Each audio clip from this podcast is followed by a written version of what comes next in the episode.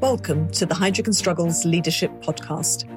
Heidrick is the premier global provider of senior level executive search and leadership consulting services.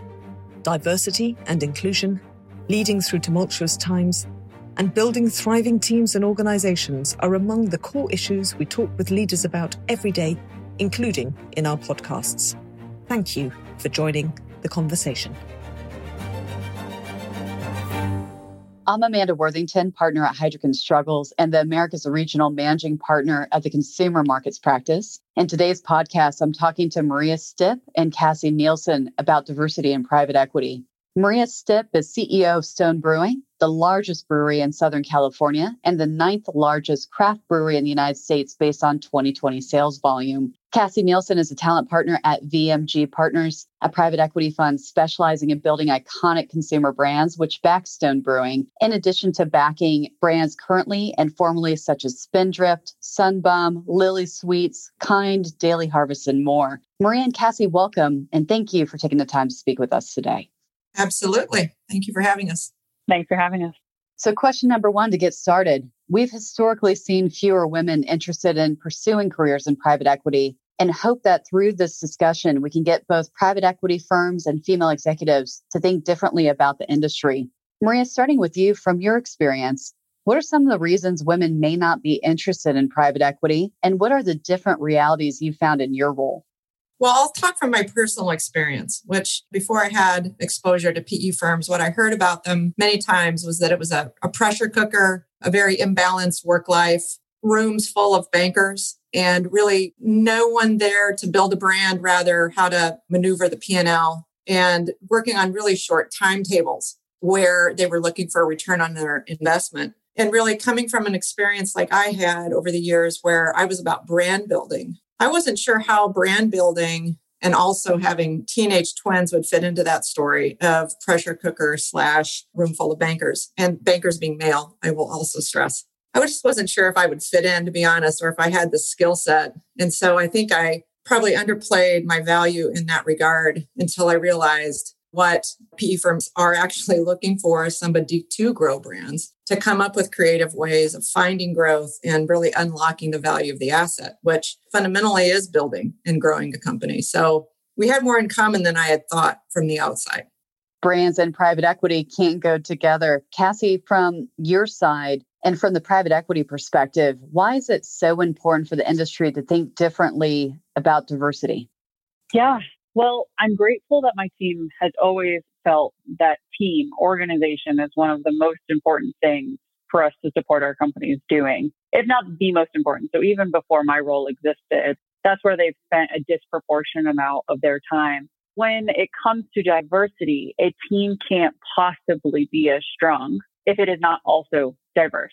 And there's so much research out there about this. Just to point to one, there's a really great McKinsey study focusing on the linear relationship between ethnic diversity and financial performance.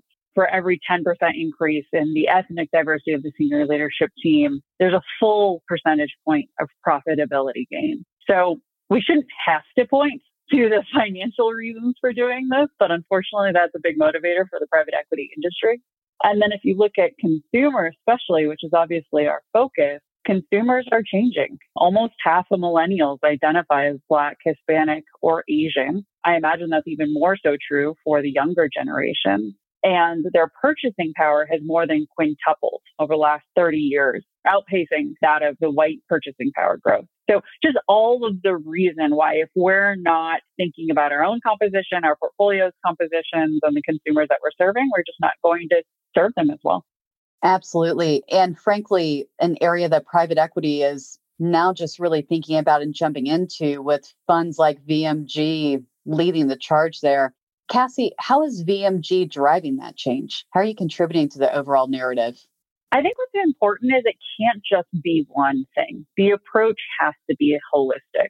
So I'll just share some examples. I think one, it starts with our team, and we get commentary quite a bit on our website. I think it's very normal, unfortunately, to look at a private equity site and see a lot of old white dudes. And if you look at our website, it looks very different. So I think that's one. I think an under focused part of the ecosystem is actually the LP community. That's a group that's lacking in diversity. And so there's a lot that we're actually doing to survey our LPs around what they're doing and hold them a little bit accountable, which has come with some mixed reviews. I think it's taking courage to do that, but generally really well received. And then there's a lot that we're doing with our portfolio companies. We're asking them to provide census data around their employee population, including ethnicity, gender, and particularly looking at compensation, equity in particular, because that's really where wealth creation happens. And then I want to give a shout out to a new program we rolled out this year that a couple of my colleagues have been piloting, and that is focusing on a internship program among all of our portfolio companies that is prioritizing historically excluded interns and putting them in front of an amazing speaker series and just giving them access to awesome operators. Sounds like a masterclass in both developing talent and raising them and giving them access to rooms that most don't see until their 30s or 40s. That's incredibly unique and really impactful. Just thinking about this piece and driving this a little bit further, Maria, how has VMG supported you in improving diversity and what business impact has that had so far?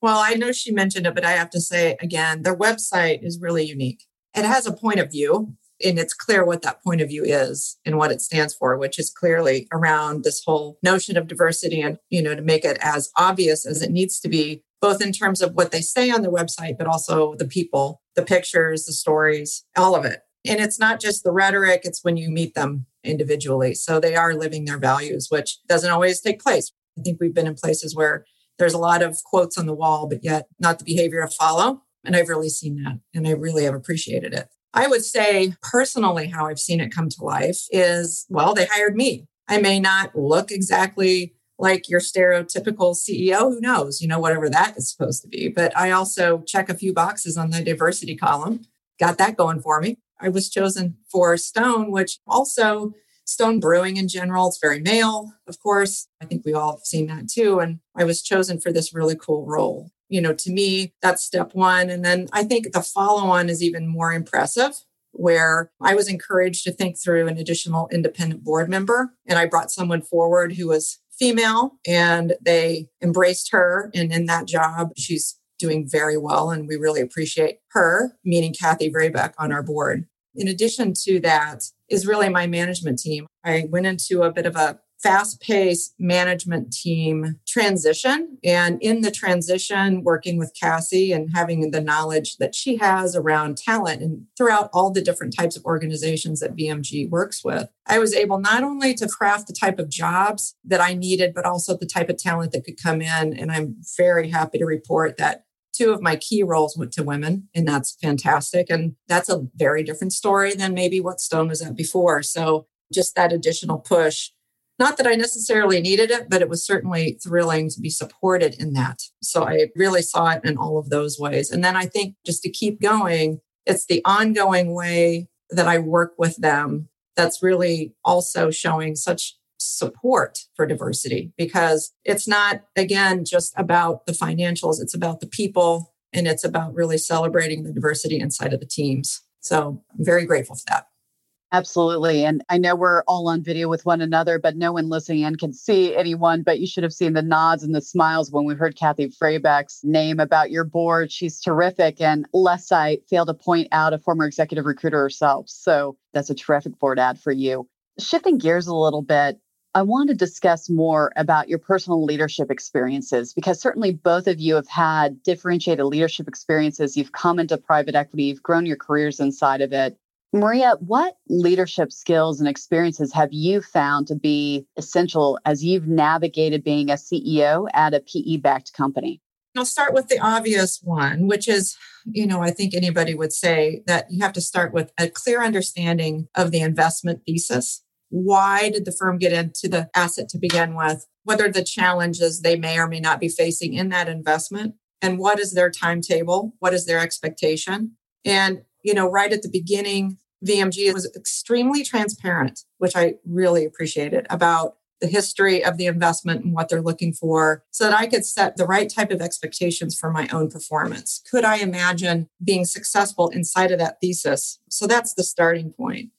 I also would say the transparency, and I mentioned this before, ongoing, right? So as things evolve, being very transparent with what I'm learning. So in my first 90 days, as an example, it was cards face up. I worked very, very closely with my counterparts at VMG. So as I was unearthing different things, I would just have weekly calls and I would explain, okay, here's what this is about. If you had a question about this particular spend, here's why. And as we started to learn the business in a way together in the weeds, it helped me then helicopter up at that 90 day moment and write that business plan. And that led us to being on the same page with where that came from. We went on a journey together, I guess is what I'm trying to say. And that's an important part of it because without that, sometimes I think CEOs tend to have an arm's length with PE members, whether that's around financials or people or control or who knows. I found that to work in the inverse. I prefer to pull everyone in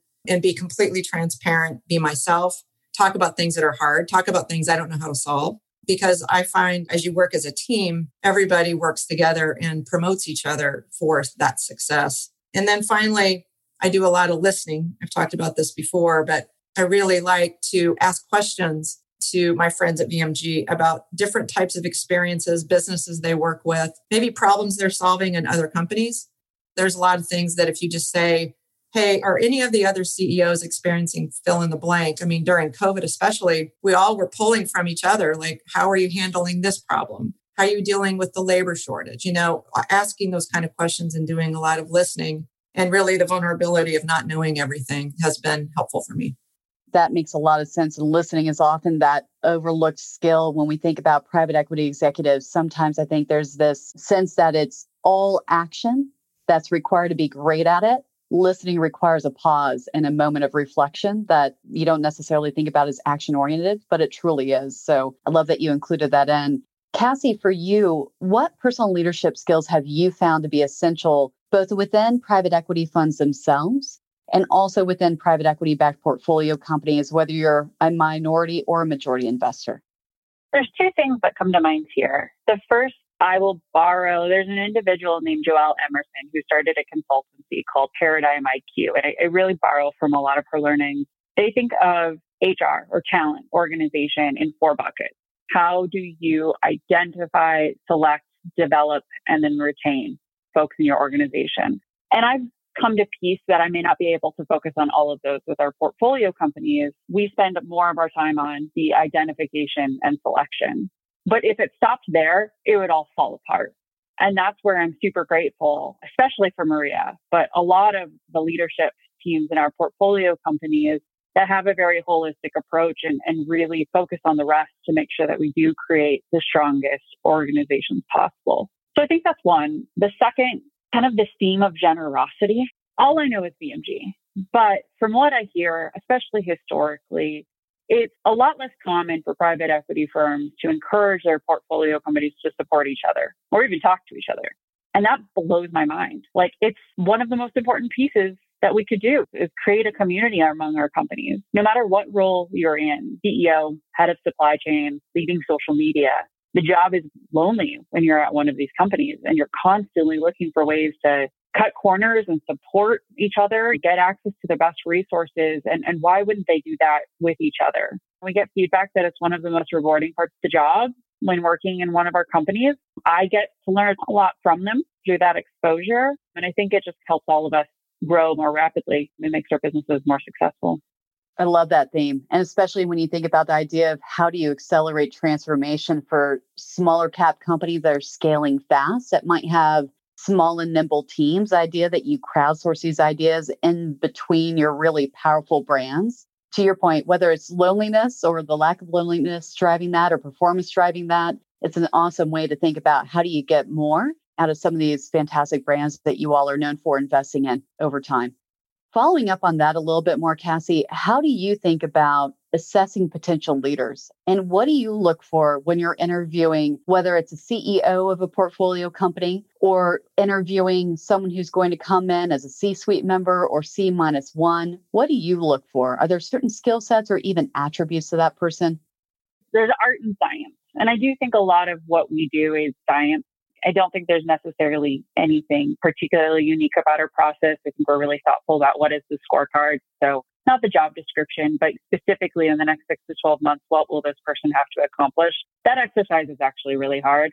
Um, aligning on the most important priorities before you kick off the search is really difficult. And I think a lot of my colleagues, we all play an important role in this process, both in attracting amazing folks, but then also assessing them. So we talk a lot about how interviewing is a skill that's rarely taught, but really hard to master. So I think we're kind of all on that journey and, and learning together on how we can constantly be better at this.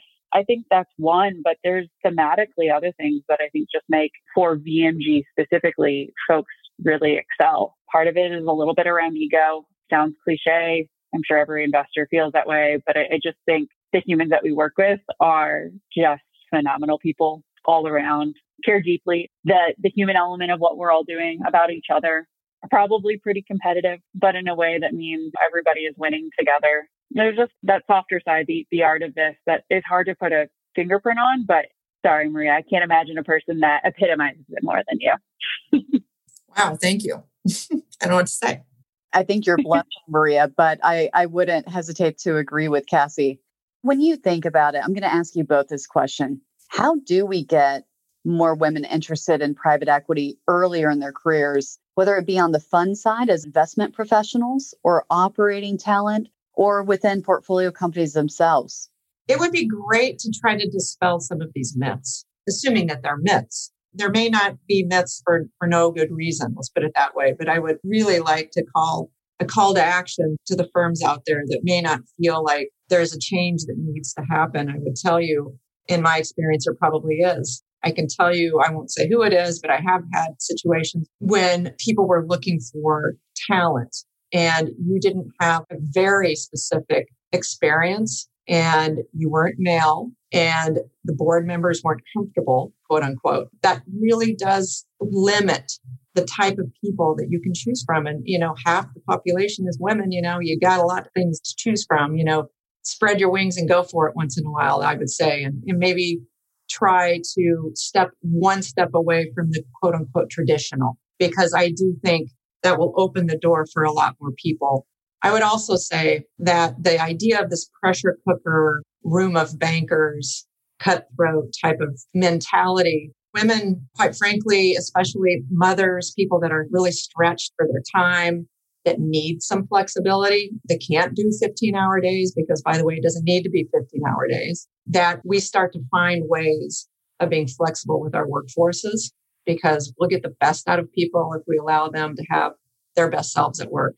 And I can't stress that enough. And I would say, I would love for PE firms to hire more women such that your websites become a bit more welcoming or, or just reflective, maybe, of the other population that could be coming your way that might not feel like they could fit in the way they would normally by seeing pictures and hearing your stories. I like that you used demystifying. It came to mind for me too. Generally speaking, recruiters take a very transactional approach. You can feel it as a candidate. You can feel when you don't fit a spec or if you're not interested, how quickly you're dismissed. And I think, you know, it's important to recognize that this is fun for me because I work with the coolest folks in the industry and their kindness to share their story with me and open up. I don't take that for granted. And maybe that means we work together right away, the first role we ever talk about, but I recognize that it probably is more likely we may never work together or it might take years before we figure out the right thing. It's still equally important that I invest in them and sharing as much as possible around how I perceive this industry works and how we do it a little bit differently. I'd also like to see this is very tactical, but I'd like to see more recruiters start every single search with a pipeline of who they might consider that is a woman, that is historically excluded ethnically, that identifies as LGBTQ. I would put veteran and disabled in that category as well. Start the search there, and then I think you'd be surprised by what the pipeline looks like.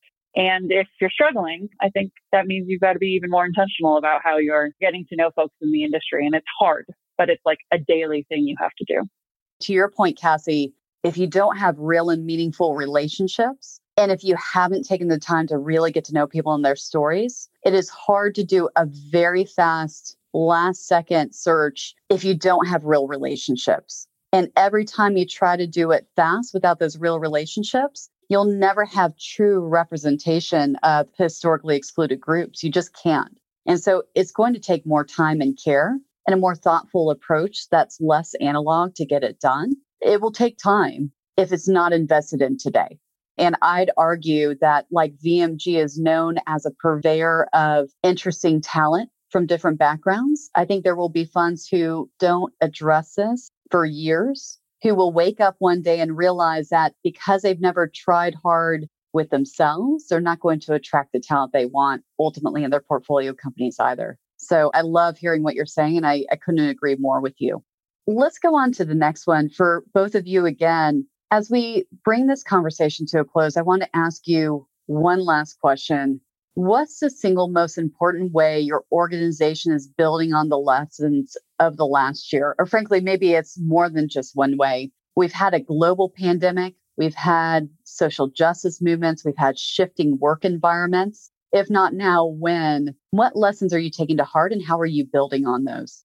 So, first off, I want to say, as diverse as I ever thought I was, I've learned so much in this last year and a half. So, I think part of it is just personalizing it and realizing that I myself need to come a long way, and then really raising my hand to my teams and the whole organization to use this as a call to action to learn to listen and then learn from the things we don't know and give a microphone to people in order for them to be able to speak up and tell us what we need to learn. We had this situation that happened in craft beer recently where a woman on Instagram wrote a story about how she was harassed in the beer industry. And it was particular to craft beer. And with that one post was a sea change that happened. It was post after post after post of all these women and their stories. And it was very hard to read. Of course, there were hundreds of them. And we addressed it inside of our town halls. We've created Women of Stone just to have a forum to talk and to air it out and to ask for help if needed, to ask for tips if things are hard in their work teams, raise their hand in a safe environment.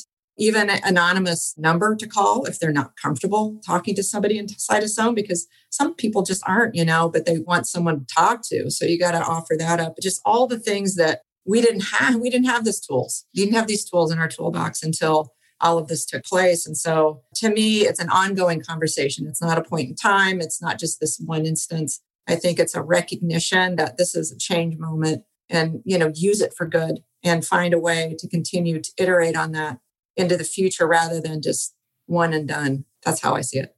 Early pandemic last year, after the murder of George Floyd, one of our partners, Elisa Williams, who's a Black woman, was in Los Angeles. And when the protests were happening, there was a curfew. She actually was arrested a block outside of her house trying to get home. And the first thing she did was call our general partners. That alone, I think, is an important validation that we're doing something right, where we have a culture where we can talk about these things. But then they asked her if she would feel comfortable telling that story to our entire company. And what came out of that was a lot of tears, just a lot of honesty, a lot of action as well. And the thing that just comes to mind is like the lesson there is courage. I think we could have gone about our week not giving that platform to her or to others to brainstorm ideas. Same with Maria. I think the majority of breweries didn't have the courage to have that type of conversation. You can't control what would come out of it. There might not be answers, and it's going to be really hard to listen to. So there's going to be more social injustice moments in the future. And I just encourage companies to continue to have the courage to, whatever that means at that time, to face it. I mean, I've worked for companies, good, better, and different, mostly bad, that, you know, just want to create a PR statement to stop the conversation. I think the trick here is to create an internal conversation that continues so that you're building a safe work environment. We're responsible for that. Maria, you shared with me one time that coming off of your Lagunitas sale to Heineken, you had a lot of phone calls. A lot of people like me were calling you. A lot of funds were asking you to come on board. With such a successful deal, you had your pick of where you could have gone. I think it's a real testament to what top talent can do with their careers and how you pick where you go next. Can you tell us about how you decided to go with VMG and how you thought about joining them?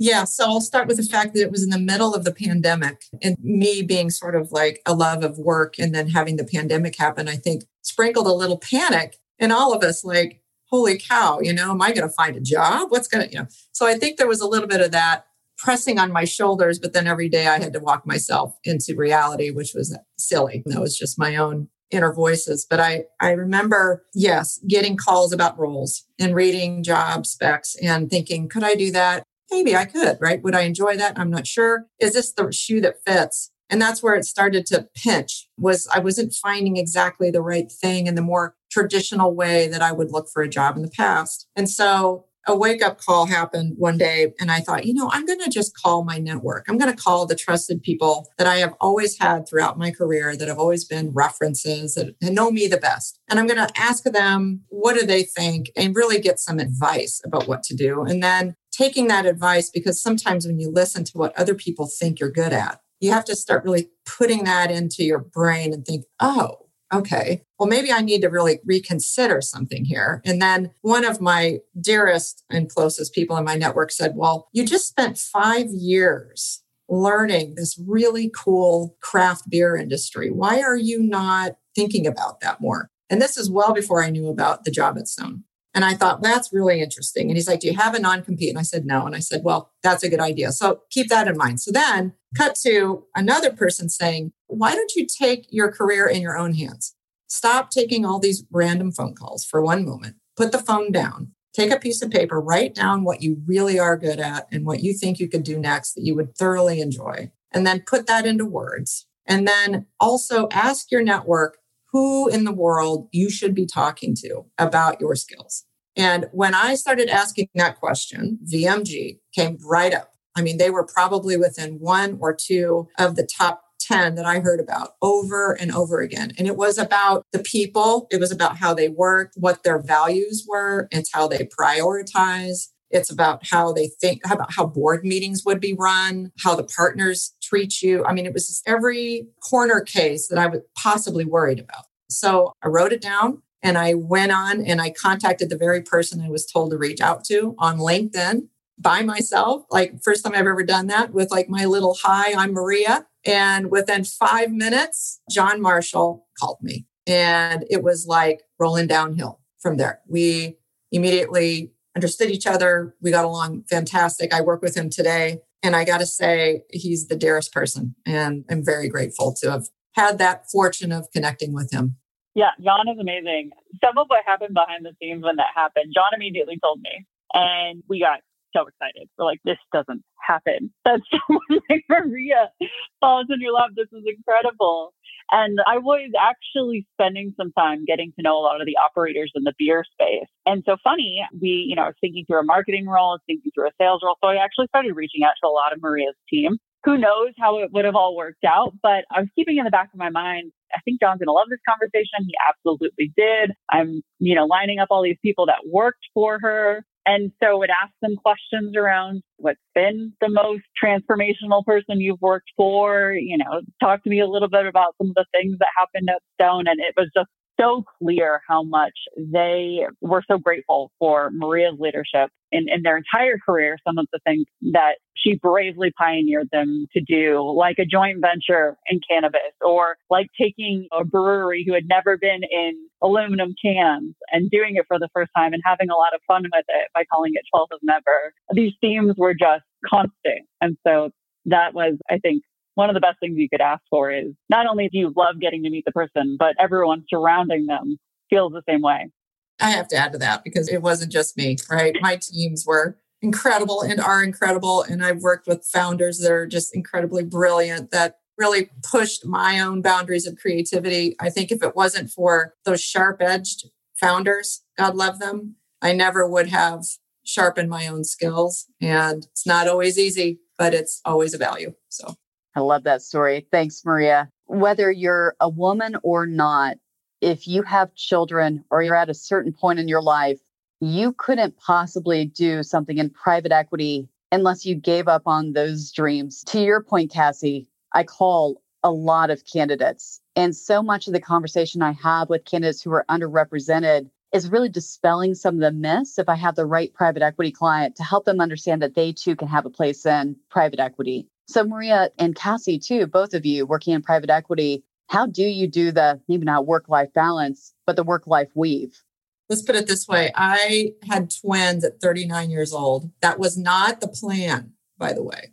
And I remember my doctor saying, Welcome to a new world of not being in control, which, you know, I didn't like at all. So there was that. And I remember thinking, I don't know how I'm going to do it. I was at Activision at the time and I was working nonstop. And I remember thinking, how's this going to go? And I would say, even today, my kids are 15, they're twins, and they're crazy. And all kinds of things happen all the time. And balancing that through the years has definitely created its challenges. No lie. You can't say you can have it all. I don't necessarily believe that. I've missed a lot of basketball games. I've missed a lot of moments with my kids over the years. But all three of us have come to the realization, and kids are amazing with this, is how do you have quality time? Put the phone down, stop getting on the computer every 15 seconds, and really listen and be with them. I found that quality time with my kids is worth way more. And I would also say that kids are more adaptable than you think. So give them a lot of credit for the things that they understand. And they get a lot out of seeing you work hard. I'm just here to say they're proud of you for going to work and doing your thing and being successful. Show them how to do it and they'll do it. And then I guess the other thing I'll say is I couldn't do it without Marlo here at home helping me. I'm just not going to lie. You got to do it. You got to have a team. You got to have a community because you can't do it all. You're going to have to rely on somebody to help you once in a while and or all the time as it stands in my house. Make sure to be honest about that. All I will add is that I am so much more than just a talent partner in private equity, I'd like to think. And you have to recognize that all of the identities that people have make them better at their day job. So if you don't create space for them to have all of those other identities, you're missing out on probably all those other learnings and what makes them incredible and special and awesome. I don't think there's a silver bullet for how you create space for them to do that. I do think it's being really intentional about parental care, around benefits, around culture, around a lot of things. But it's just the recognition that like you should be able to bring your whole self to work. And that's talking about what you did on the weekend and the people you spend your life with, all of those things. Cheers to that. Preferably with a Stone Brewing IPA, I think, if Maria has her way. But thank you so much to both of you for contributing to this. There's so much passion in this. So thank you for being a part of this today. Thank you, Amanda. Cheers, everybody. And thank you for listening to the Heidrick and Struggles Leadership Podcast. Thanks for listening to the Heidrick and Struggles Leadership Podcast. To make sure you don't miss more future shaping ideas and conversations, please subscribe to our channel on the podcast app. And if you're listening via LinkedIn, Twitter, or YouTube, why not share this with your connections? Until next time.